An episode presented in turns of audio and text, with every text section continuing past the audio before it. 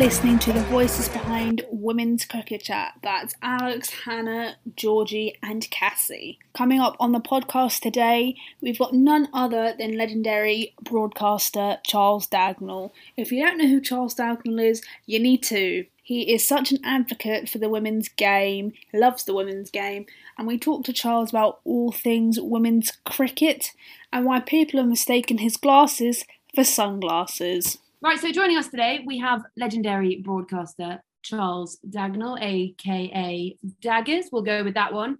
You can't see it on a podcast today, but rocking the sunglasses we've seen so much of this summer across all formats T20, we've seen the 100, it's the women's game. It's just, it's been a bit of a bumper summer for women's cricket. And you, Charles, have been at the forefront of it all. So, how has this summer been for you? Well, firstly, thank you for, for getting me on your podcast. It's a delight to be here. Can I just stress first that these are not sunglasses, these are my actual prescription normal glasses. The story basically goes uh, so, for those who obviously you can't see because it's an audio podcast, but I'm wearing my yellow tinted spectacles, which I've been wearing throughout the course of the summer.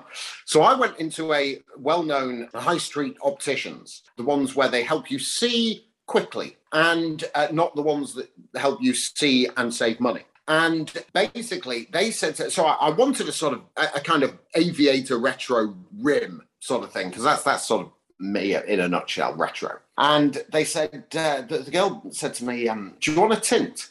I don't know what you mean. She said, "Do you want a tint on your glasses?" I went, "What have you got?" So she showed me this board full of tints and uh, they were they were wicked, all sorts of different colours. I went, oh, they're quite fun. I'll tell you what, I'll have this yellow one, right? Now, trust me, the yellow on the board did not replicate in the yellow that I've actually got. It was more like a breath of yellow, a hint of yellow, as opposed to this blaring yellow that I've got now. So anyway, I needed the glasses because there was they were uh, prescription. So I needed to wear them. And I'm like, I can't get away with this. I can't get away with this on TV. I'm surely not. But I've got to be able to see. And I couldn't sort of say, can you replace them? Because I needed them for that following day kind of thing. So um, they are actually, as many people have said, oh, the sunglasses. They are actually my day-to-day glasses. Now, there, now there's a couple of things to this. One is that I, I, quite like them. They look quite cool and they do look retro. The downside is that everybody looks like they've got liver disease to me. Everyone looks jaundiced. So I was actually doing a game down at Lords. I was doing Middlesex versus Surrey in the T20 Blast. And for some reason, Middlesex, I think for a charity, were wearing green shirts. But Eoin Morgan had sort of ripped his or marked his or something like that and wore his normal pink Middlesex one. And I'm on air and said, Oh, know, I wonder why Eoin Morgan's wearing a yellow shirt. And as it turned out, it wasn't yellow, but my glasses had made them yellow. So that's the only uh, slight downside. But yeah, I'm going to have to, I'm sure, I might get a different color for next year because they have caused a little bit of reaction, but they are my prescription glasses. So I wanted to sort of get that sort of down pat before we before we kick off. So they are not sunglasses, they are tinted prescription glasses, and there we go. They have. it's amazing, actually. I was at the Charlotte Edwards Cup on Sunday, just gone. But I was at the Charlotte Edwards Cup, and I walked round to get myself a, a bottle of Diet Coke, of which is my standard drink. I come with a bottle of Diet Coke everywhere I go. And I was walking around, and loads of people did stop me, just like kids and, and stuff like that, and parents, and it was lovely. And just got chatting, chatting to a few, and and um, had a few photos and stuff. It was absolutely lovely, really, really nice. Had I not been wearing my glasses, I don't think I would have got stopped. Genuinely, I think it's it's one of those things where they sort of have, have become part of, of me this summer. Not that I wanted that in any way, shape, or form, but because because I've not had a chance to get either replacements or or a different pair or whatever. So it's nice in that way. I'm sure many people think they look ridiculous, but I don't care. They help me see. So that's good, I think. The yellow tint, I could say, will now be synonymous with summer 2021. So perhaps we will have to have a different colour every yeah. summer. Maybe you could wear yeah. them for the same the colour of the team that won the women's hundred the year before. So next year you could have a nice little oval invincible tint colour. A sort of mint tint. A yes. mint tint. I like that. Tint. Could do so, that yeah. sort of a turquoisey, aquary kind of kind of tint. I've got to basically find out what they do. I have no doubt that I will be stupid around mm. about April and decide, yeah, do you know what? That's a really good idea. I'm going to get a different tint to my glasses and have a couple of pairs. But we shall wait and see. But for now, this is what I've got. Yes. So, without the yellow tinted prescription glasses, you wouldn't have been able to witness what has been a phenomenal Yeah. summer of cricket, especially for the women's game. We've had the inaugural Charlotte Edwards Cup, which we saw the final of this Sunday. We've got the Rachael Heyhoe Flint Trophy still in contention. And we've also had the big one, the one we've all been waiting for, the 100, only a year later than originally planned. So, what's Mm. this summer been like for you, and what has it been like for women's cricket? Well, from a personal point of view, I'm knackered, and that's in a good way. And and obviously, you've got to go back 12 months, 18 months to the pandemic. And the pandemic caused lots of problems for everybody in every single walk of life. But from a cricketing standpoint, we were denied obviously the new competition. We were denied the 100. It had to be, as you mentioned, be done a year later. Women's cricket was all but wiped out. We managed to get five one day international, uh, five T20 internationals against the West Indies at the last minute for the England women because their summer was completely decimated because of COVID. So, following on, they've sort of made up for it, you know, with the amount of cricket that has been played in 2021.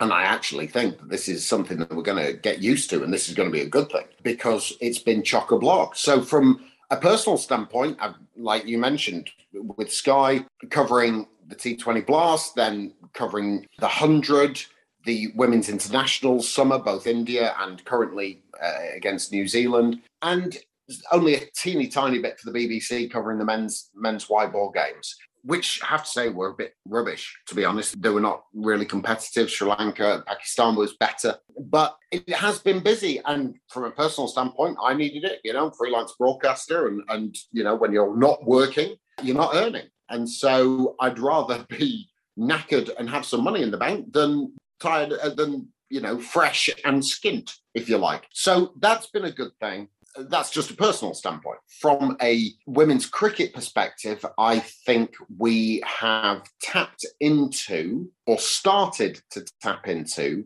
a potential golden era. And let me explain that. For ages, I have been frustrated. Look, I love the game. You know, I love the game. I love all formats of cricket. And, you know, there's so, it's been very divisive, especially with the introduction of the 100. You're either this or you're that. You know, you either like Test cricket or you like short form cricket. You either like 50 over cricket. And there's been no room for people who actually just like everything. They like cricket. And look, I'm not that interested, if I'm honest, about the ramifications of what the 100 may mean for the men's game or for, for you know, it, that's not to do with me. There's nothing to do with me. You know, it plays out how it plays out. For the women's game, that's what I'm interested in because I think it had come so far and I think it was being held back in that the women only played one summer series. They played one summer series. It was either South Africa coming over, or Australia coming over, or India coming over, or Pakistan, or whatever.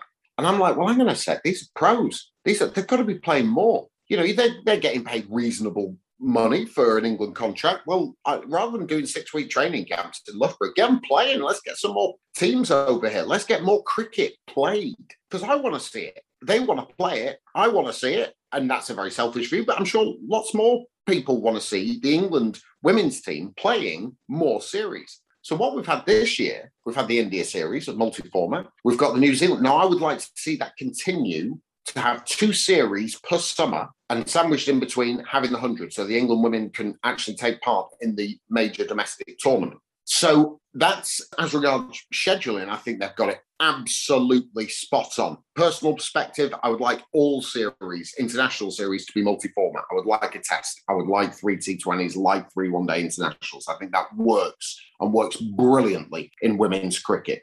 Now, then you have the 100, where the KSL was great. I loved I loved the KSL, but it wasn't aligned. And I think that alignment has helped the women's game so that the two, the men's and the women's are aligned. If you're a Trent Rockets supporter, if you're an Oval Invincible supporter, you support the team, the brand. And I think having the women's aligned with the men's creates more interest in the women's game. When the women's game the first one that uh, Invincibles Originals game was live on TV as a standalone game, I think that's done more for the women's game than anything over the past 10 years. More.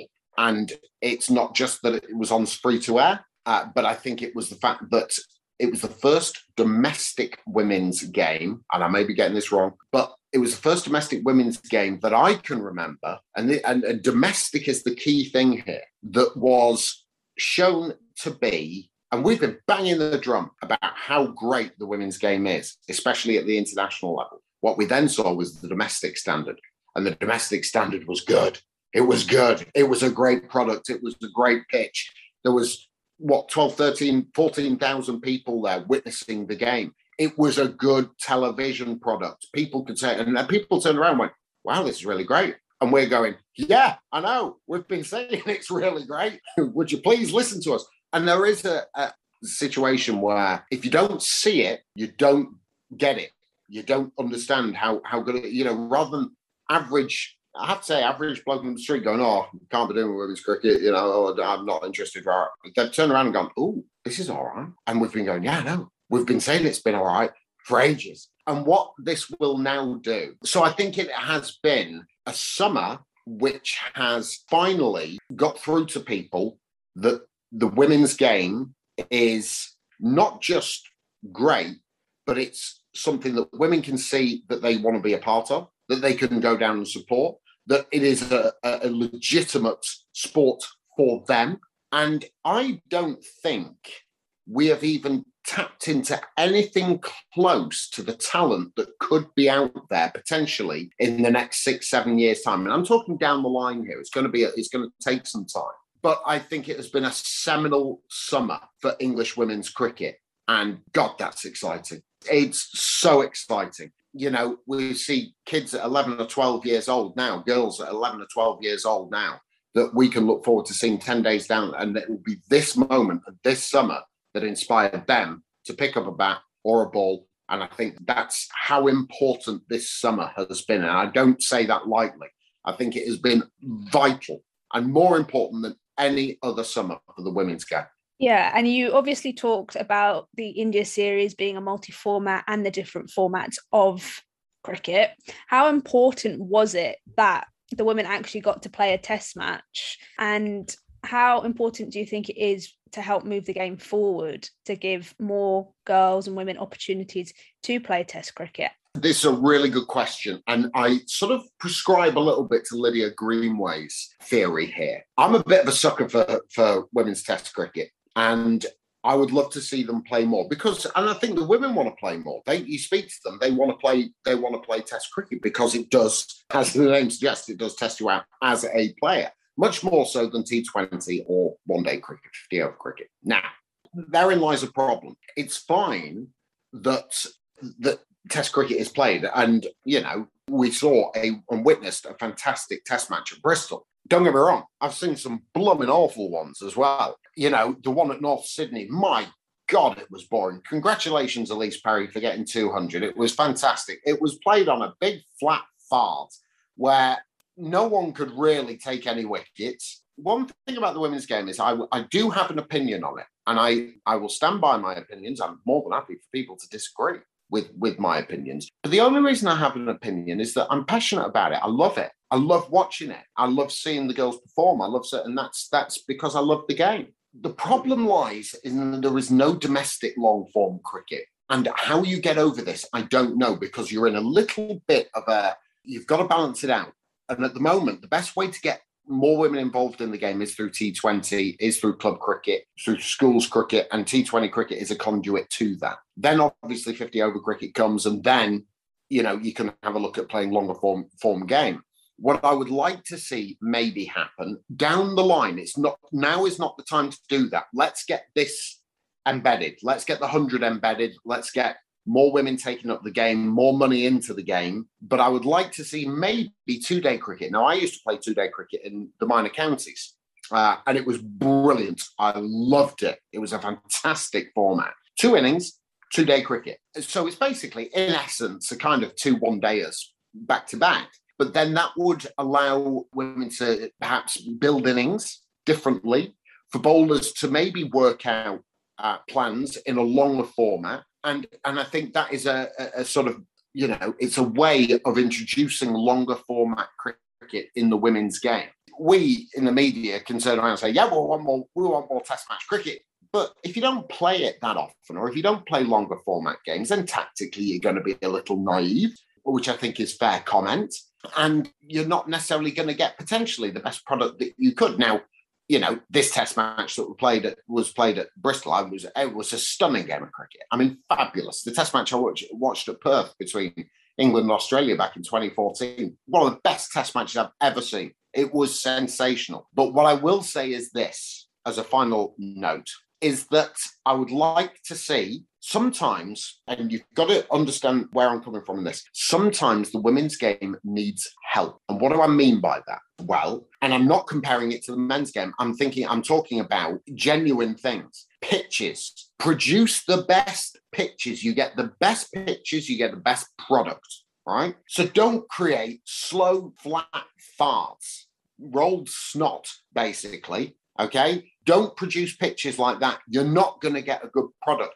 The other reason and the other thing that I will maintain the ball that is used in women's test match cricket. They use the kookaburra. It's the worst ball in history. Men's cricket don't use kookaburra balls in, in this country. I know they use them in Australia, but the women's game, because of the 22 yard pitch, is not, they don't bowl as quick, right? Women don't bowl as quick. They're bowling 70 mile an hour. 70 to 75 mile an hour with a kookaburra ball is not hard because the batters at that level are that good. So therefore, you've got to give bowlers some assistance. So you pick up the phone, you ring up Dukes, and you say, "Dear Dukes, can you make us a four and three quarter ounce ball, please, that swings and it swings for thirty to forty overs, and spinners and it can and it seam as well." So then you're giving the ball, and then you're getting a fairer contest between bat and ball. Then you are getting a better product. So, in my opinion, I would love to see a test every. The more you play, the better it's going to get, of course. But for me, get better cricket balls, get better pitches, and then you get a great product. So that's what I would like to see. You mentioned those test matches against Australia, and the Ashes is obviously coming up this Christmas, and we haven't seen those Australian stars that were going to come over for the 100. And Australia have been ahead of the rest of the world for quite a while, it seems, in the women's game. Do you think that the rest of the world is catching up and it's going to be a bumper series this Christmas? Right. Two questions there. Is the rest of the world catching up? No. Why do you think that is? Money. That's why you see Australia. You mentioned this. Australia have been have been leading the way. England have followed sh- shortly after, and, and it's brilliant. But it needs money. You've got to pump money into it. There's only one problem. And if I'm India, I'm embarrassed that I've not got an Indian Women's Premier League. It's all set up. It's set up for it. You've got all the franchises, and you do exactly what has happened in the hundred. Put the women on before the men. You align them to the same franchises. You get and India's men have been much better at promoting the Indian women's team than, than the England men have. And everything is there.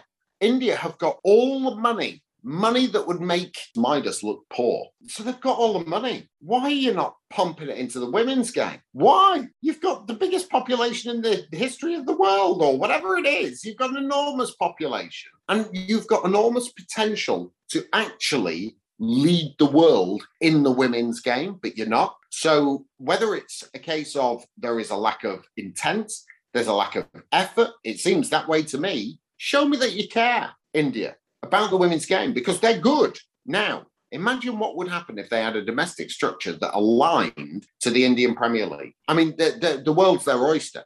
So that's, but that is three countries India, England, Australia. They have all the money. Now, the reason how South Africa have got as good as they have, God knows. And the reason why is that their boards, South Africa, New Zealand, Pakistan, Bangladesh, the West Indies, their boards don't have the money that they can pump into the women's game. They just don't. If I am those boards, the only way of getting money into the game is through the men's game. It sells for bigger TV rights. It it gets more people in the stadiums. That is a fact. You can't get away from that. And if I'm their board, of course, with the small amount of money that I have, I'm going to try and invest it into what brings some in. But they're skint in comparison. The boards are skint compared to England, Australia, and India. So what do you do? Well, the ICC should be assisting. I think the ICC should be assisting those boards for the women's game. They should throw money at the women's game, saying this pot here that we have got, because let's be honest, the ICC aren't skint, are they? They look after the global game. They should be seeing that three countries are going far and away, and it could be very damaging to the game. If England take on Pakistan in a multi format series right now, over here or over there, Pakistan will get pumped. They will, because England are better.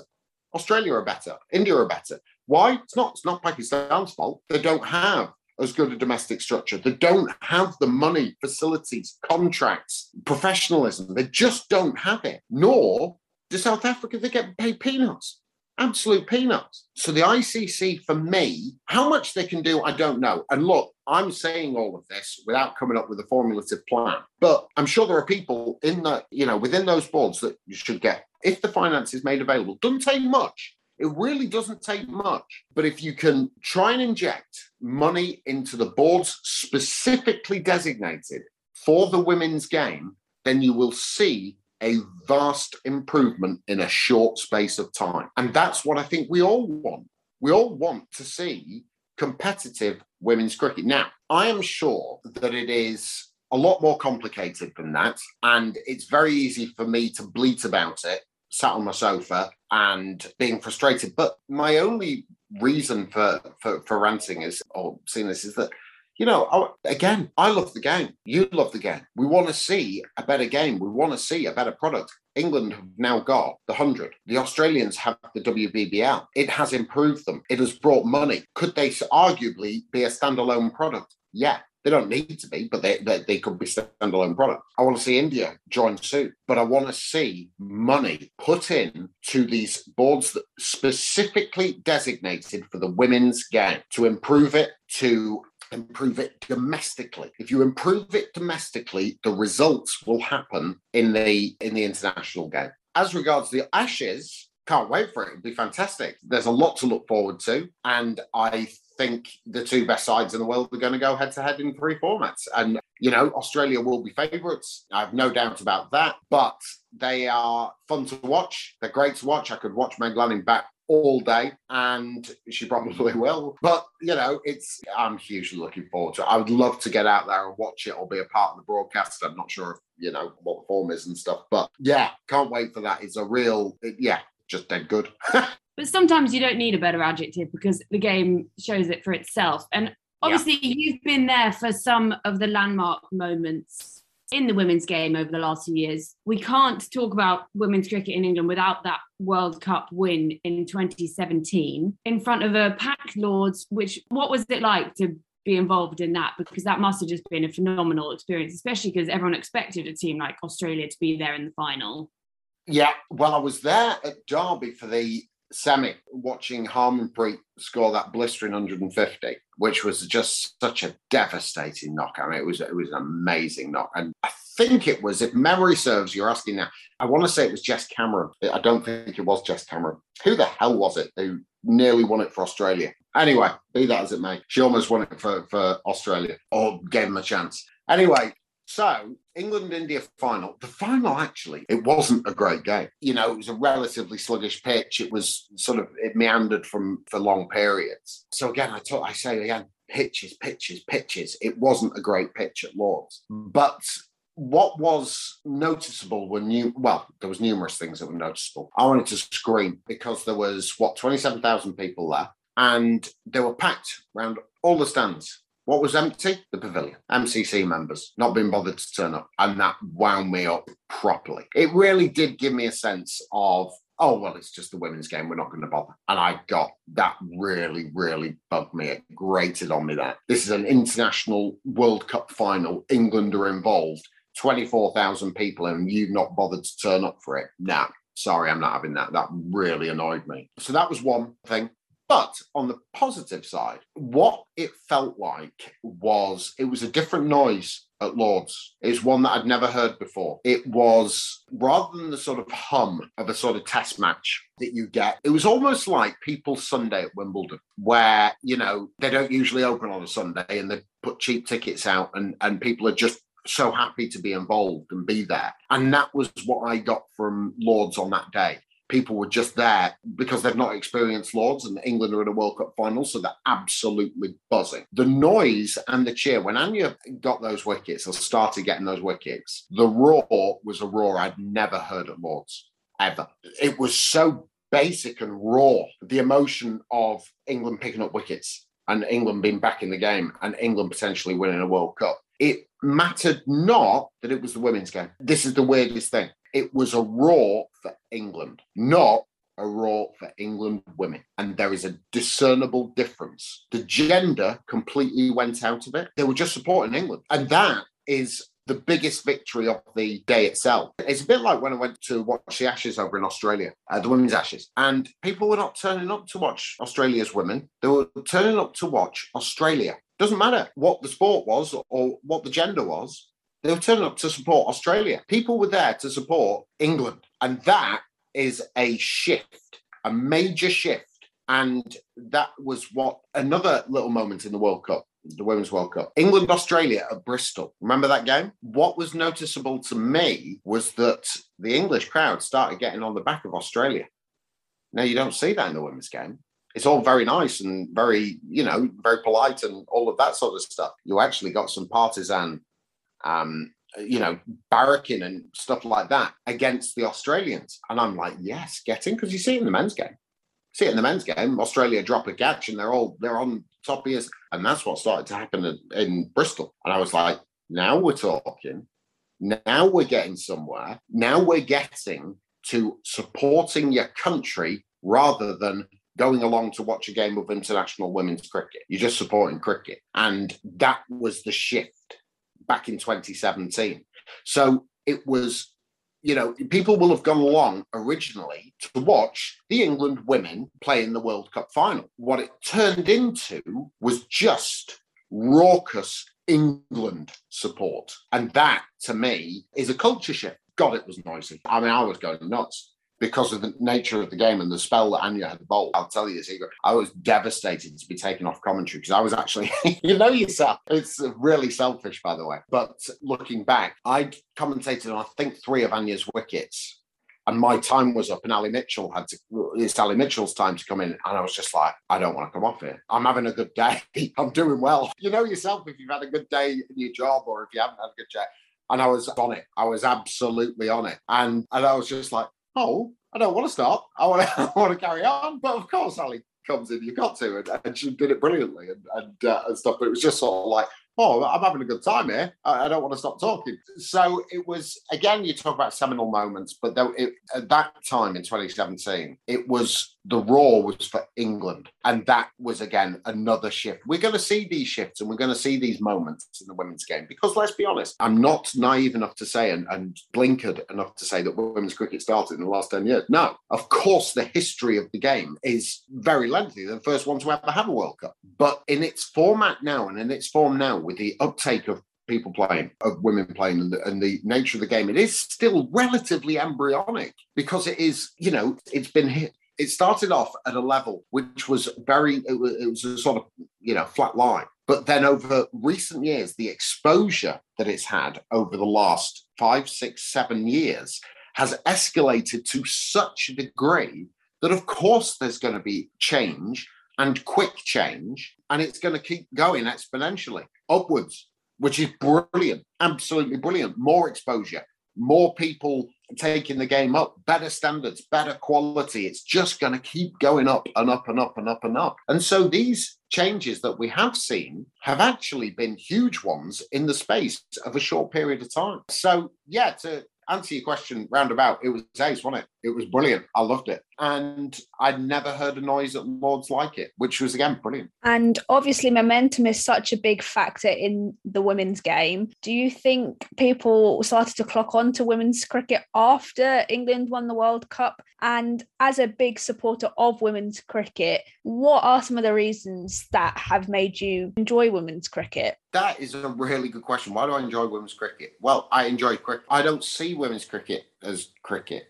I was speaking to my dad about this the other day. My entire life involved in the men's game. I used to play it. You know, I was played all through the juniors and then uh, signed a county contract, played at Warwickshire and Leicestershire, and, and all of my cricket had been men's cricket. All of cricket that I'd covered in my formative years at Radio Leicester and then on to TMS had all been men's cricket. And when I first started covering the women's game, I think it was back in 2011, 2012, I was like, yeah, great, cool, game of cricket. And I don't differentiate, I'm afraid, between the, the genders. Not in this anyway, in that it's a game of cricket and I love the game, whatever its format, whoever's playing it. And so therefore it was more to me, it was more cricket. So great, sign me up. Now, why am I passionate about it? Well, I talk about the, I've talked about the the level of exposure. Why is the game the state it's in now, as opposed to ten years ago, is purely exposure, and that is the simple answer to it. You get to see it, people know about it, and you get to hear it on. Uh, originally, it was more on the radio than the television, but TV is where it's at. Girls have got to be able to see it. The money that was pumped in by the ECB for professional contracts and things like that, you know, girls were having to pay to play the game. You're like, what the what? What's way? Hang on a second. You know, blokes don't have to do this, and the girls needed similar kind of opportunities. Are they at where they should be right now? No. And you want to see more money in the game and more opportunity for those to be dedicated to it to spend rather than having a job and playing you want them to, to be able to focus on cricket six to 12 months of the year round. You asked me about my love for it and where that came from? It's a good question. Apart from loving cricket in all its form, I think it's more about the people, actually. When you get to talk to originally to Charlotte Edwards, to Lydia Greenway, to Sarah Taylor, to all of those players, to Heather Knight, you know, originally in the infancy, to speak to those guys and actually have day to day dealings with them. And you can see their frustration. And it kind of made me want better for them and to champion the game because I could see where it could go. I could see the abilities of these players, yet could also see where they could be given the chance and the quality of them. And so I not just get obviously I love covering the game, but I also could see that where they wanted to go and where they wanted to take the game and their passion for the game and how restrictive it was given the the facilities that they had or lack of them and the lack of opportunities and chances. So that's why i got to love the game. It was more about the people and the players. And they were lovely. And you know they adored the game of cricket. And it became a sort of little bit of a frustration to me that they couldn't get to where they wanted to be. And now what we are seeing is that they have these opportunities to get where they wanted to be, and they will get more. More money will come in, etc., etc. And we're going to see standards. I don't think, like I said earlier, we're not even tapped into what is potentially out there at the moment. And so, you know, that's been a joyous journey for me to see where it's come from and where it's going to and where it still can go to and to be a part of that which i have been for, for i'm not saying that uh, I've just been on the outside looking in, but you feel a little bit part of it. And so that's where my love for the game has come from. Whereas, but I've always been this. I've always said when I will cover the game, but I won't pander to it. If something's crap, I'm going to say it's crap. And I think that is what the girls wanted. I think that's what the England women wanted. You know, Charlotte always wanted that. You know, when they lost against India in 2014, bless her, sorry, I absolutely nailed her in the interview. That was, I think it was 2014 or 2015, one was it? And I'm thinking, well, why? You know, the men get nailed if they lose a test series or if they've not performed well. And I think it's only respectful to do the same for the women, not to sort of go, oh, unlucky, oh, that was bad luck. No, that was crap. That was poor. And that's my job. My job is that. And I think you undermine the game if you treat it differently. So I've always been very, very straight. It's something, you know, I'm I like to think I'm fair in both covering men's and women's cricket. You know, I could walk up to someone who bowls a, a, a, short, wide, long hop, get smashed for four, and I can say, well, that's a poor ball. And if I walked up to that person and said, was that a poor ball? They'd go, yeah. And I'll go, that right. So that's fair. You know, I'm not saying I was the greatest cricketer. I wasn't. I was absolute pup in comparison to, to a load of the players that are out there now, but I was decent enough. But I think I've always treated the women's game exactly the same as any other game. And I hope and I like to think that that's what the women within the side respected about me as a broadcaster. That I wouldn't say anything that I, I that I didn't think, and um, that's my hope anyway. And that's why I've loved covering the game and, and I have a love for the women's game. And I think that is hugely important because you don't want to treat it like a lesser version, you know, oh, well no. done, you try. These girls and girls, women, whatever we, they want to be called, I'm going to say girls, they want to be at the top level. So they want that constructive criticism. It's not, oh, well done, you played. They want to win just as much yeah. as anyone does. That's why they're out there. And also, you're very, you're not quiet about it on social media, which is something I love. And I think that's also been a great way to boost the yeah. women's game on social media and these girls are so accessible on there. Looking at that as well do you think they're sort of leaving a legacy for the future? Because we've been able to get so much more in-depth analysis and features around these girls and these players and also the women's game yeah, very much so. And this was a, again a vital part of the progress of the game. And you you make a really good point. Lots of interesting stories. Finding out about the women who are playing, you know, their stories, their program, because a lot of the stories right now and this is going to happen less so because of the professional nature of it. But a lot of the stories that we're still getting is where they grew up playing boys cricket or they would play with their dads in the in the back or mums or whatever. And a lot of the players that are still playing international cricket now had stories like that. Whereas in 10 years' time, the girls who are going to be play, representing international women's cricket there will have played in women's teams and because that's what's starting to happen around the country, more women's teams are starting to be developed, women's leagues, etc., etc., etc. So having those stories and the ability to talk and get the personalities of the cricketers, getting them doing bits of commentary and having the podcasts and all of that. You look at Alex and, and Kate, uh, Alex Hartley, Kate Cross you know, they've got their own podcast going. It's, it's hugely popular. You're getting to see their personality, and then people re- that resonates with people. And if you're resonating from them on that level, then you're going to be interested to see what they've got on the pitch. It also allows you to be shot at. If you're Alex Hartley or Kate Cross and you bowl, you know, appallingly, or you're going through a bad run of form and people are going to get, there is double sided coin here. And, you know, for as good as it is in one measure, it can be negative in another. But that is having the ability to learn about and having the access to the women and to learn their stories and to get them out in the public domain has been a huge factor in the rise of the game. And I think it's like anyone, because you feel a connection then with the game. And it's great. What I love, and the men have got a lot, lot better. During, I think it was sort of like the Flower era, you know, the men were closed off. They gave you horrible bog standard answers and real sort of out of the ECB manual answers kind of thing. And what Danny Reuben, the England men's press officer, has done is sort of basically trusted them. They've trusted them to go out and be themselves and be. So now you get gold. And you actually feel more connected to the England men's team because Stuart Broad or James Anderson is doing a podcast or they're, they're doing TV and you feel and they're on social media and they're, you know, and you do feel that a much tighter connection to them because of that. And it's exactly the same in the women's side of things. And which you know I you know I tweet about the women's game on social media because I'm that's it's my feed. I can talk about what I like, and that's what I like. So you know, I if I think Alice Capsey should get called up for the England, I'm going to say so. Now I have absolutely no bearing on any decisions that are made, but that's my opinion, and I like having an opinion on the women's game. And I think I have I have a credible one because I see a lot of it. I don't see all of it. You know, I don't know what's gone on that much. I try because there's so much cricket to keep a, a, track of. You know, I've got to keep across what's happening in the men's game, in the blast, in the hundred, in the international men's game, in the international women's game, in the domestic women's game. There's so much cricket. My God, can, I've got to have a day off sometime. The NFL season's starting, right? And I've been on loads of podcasts talking about the NFL. It's an absolute passion of mine, but I've not had time to catch up with it all because there's so much cricket. And soon I'll do that. So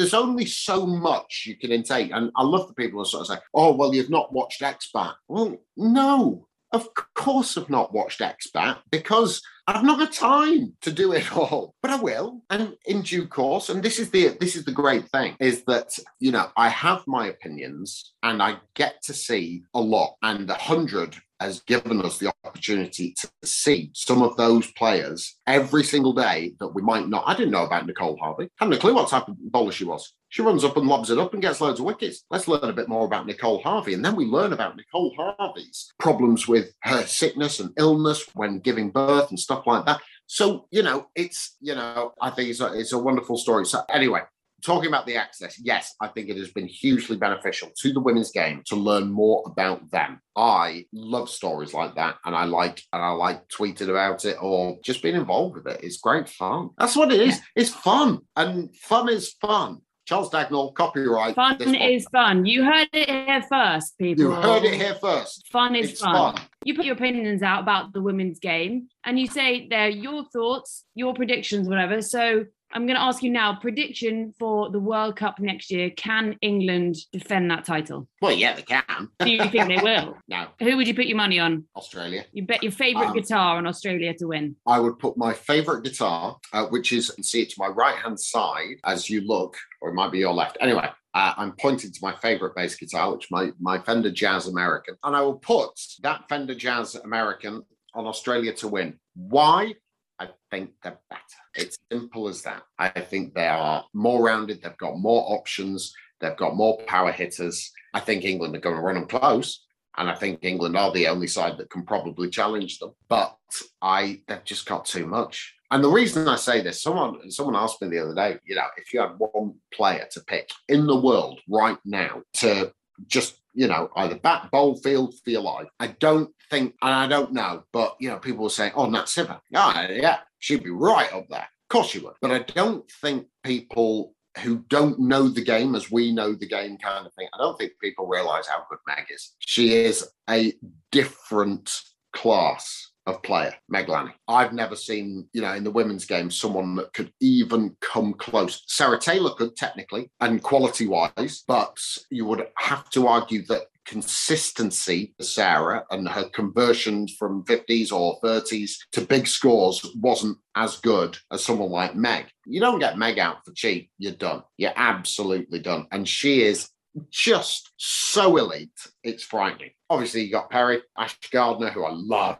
love Ash Gardner. She's my kind of cricketer. Just goes out and smashes it and doesn't care. I love her. Alyssa Healy, obviously, at top of the order, Beth Mooney, and they're a side filled with quality. So, yeah, I think Australia will win it. I think they'll win it pretty comfortably, if I'm honest. But the only team that could be semi close to challenging them would would be England. I yeah, and it'll be exciting next year when we can see those Aussies in the hundred. Yeah, totally. I think it's I think that'll be brilliant. Yeah. Outside of cricket, between now and then, ignore the guitars and your little partnership with Henry Moeran, for which I have tickets to your event, which was cancelled last year, been postponed. So yeah, you and Henry are going to be rehearsing while you're not doing cricket. Well, so we've obviously COVID smashed up our plans to do. Basically, we wanted to because we've been playing guitars. I mean, Henry's ridiculous. I mean, he is so so good. I've got my guitars up there. I am properly pants. I try hard, but I'm up to so I'm practicing my grade five at the moment and stuff. So I'm not that good, but I reckon I could hold it together for for you know,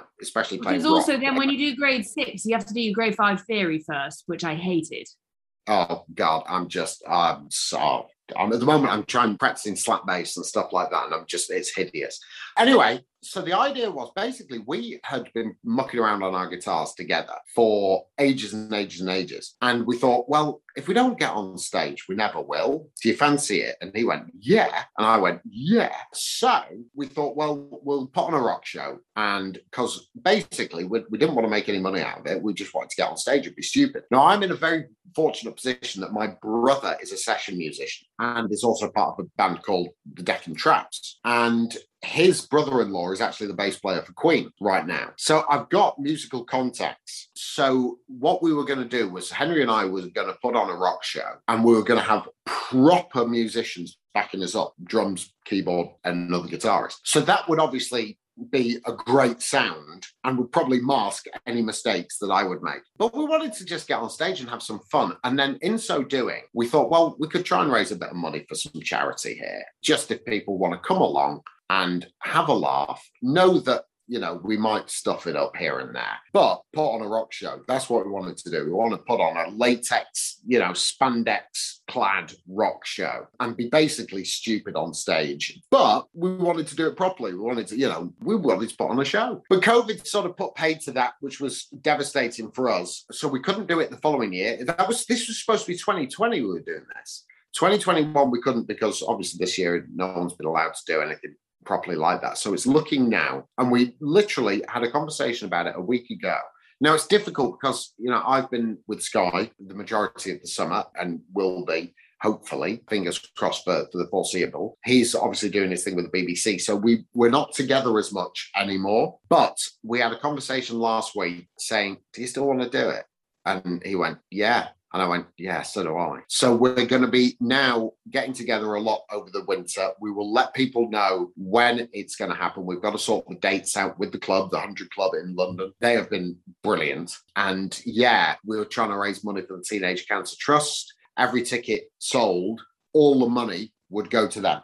So no one would be making a, a bean out of it apart from the charity would. So, you know, you pay £30 for a ticket, £30 goes to, to the Teenage Cancer Trust. That was the whole point. So whether that happens again, whether it's that particular charity or whether it's another one or whatever, we were going to get some guests involved. They will remain nameless, but you know, you could probably predict one or two. But yeah, the intention is to do it. My worry is, and Henry's, is that I know I I know I can sing. I've sung before live on stage and all of that sort of stuff. But what I can't do is play and sing. So I've got to practice that a lot. Henry doesn't think he can sing. I think he can. So we will be singing, which could be a horrific stuff up, but who cares? But what we're, you know, we're going to try and get some sort of guest singers on so we can try and play the right notes, or I can play and try the right notes. But yeah, the intention is that it will happen in the summer of 2022.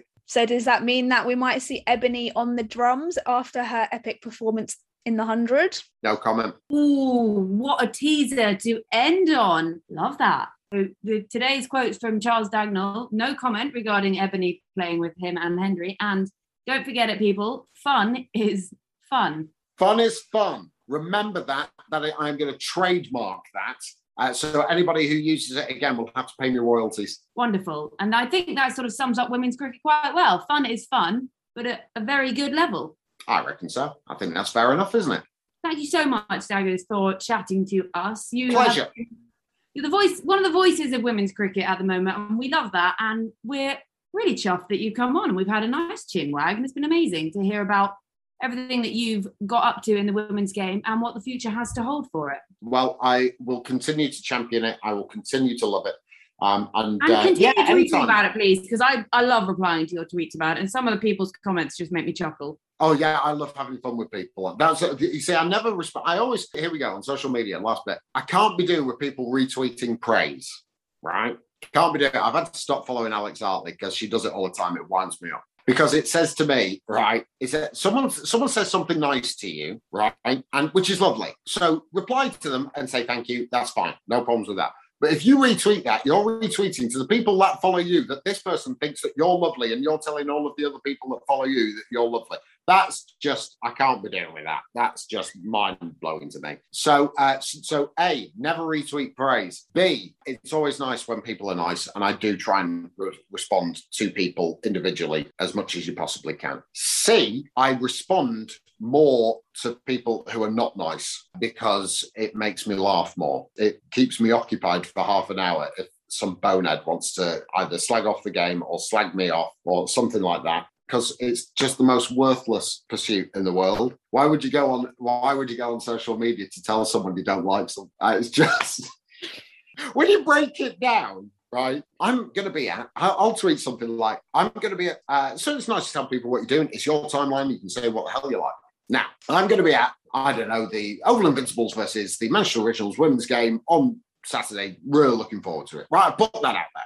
Someone will come back and sort of say, "Well, you know, I'll not be watching that." Well, why do you respond? why are you telling me what you're not going to do? I don't get that. Why do? What is in people's minds?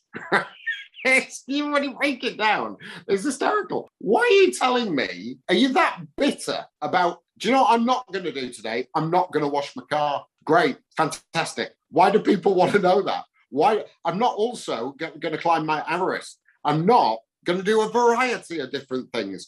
Why are you responding to something that I'm looking forward to?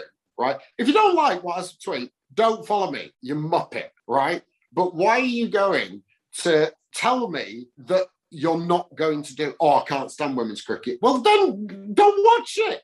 Massive thank you to Charles for coming on and being a guest on the podcast and being only our second male guest after Rob Taylor. It was really interesting to hear Daggers' perspective on the women's game, where it needs to go, and what needs to be done to ensure that we're getting the best talent in the country. And if you want to keep up to date with everything that Charles is doing, he is on Instagram and Twitter as at Charles Dagnall. And to all our listeners, if you want to keep up to date with everything we're doing, you can follow us on Twitter at W Cricket Chat, on Instagram at Women's Cricket Chat, and if you want to give us a like on Facebook, we are Women's Cricket Chat. If you'd like to give our personal Twitters a follow, then it's at Hannity1194, at Georgia Heath27, at Cassie Coombs 98 and I'm at Alex Jane Pereira on Twitter. This has been Women's Cricket Chat. Tune in next time.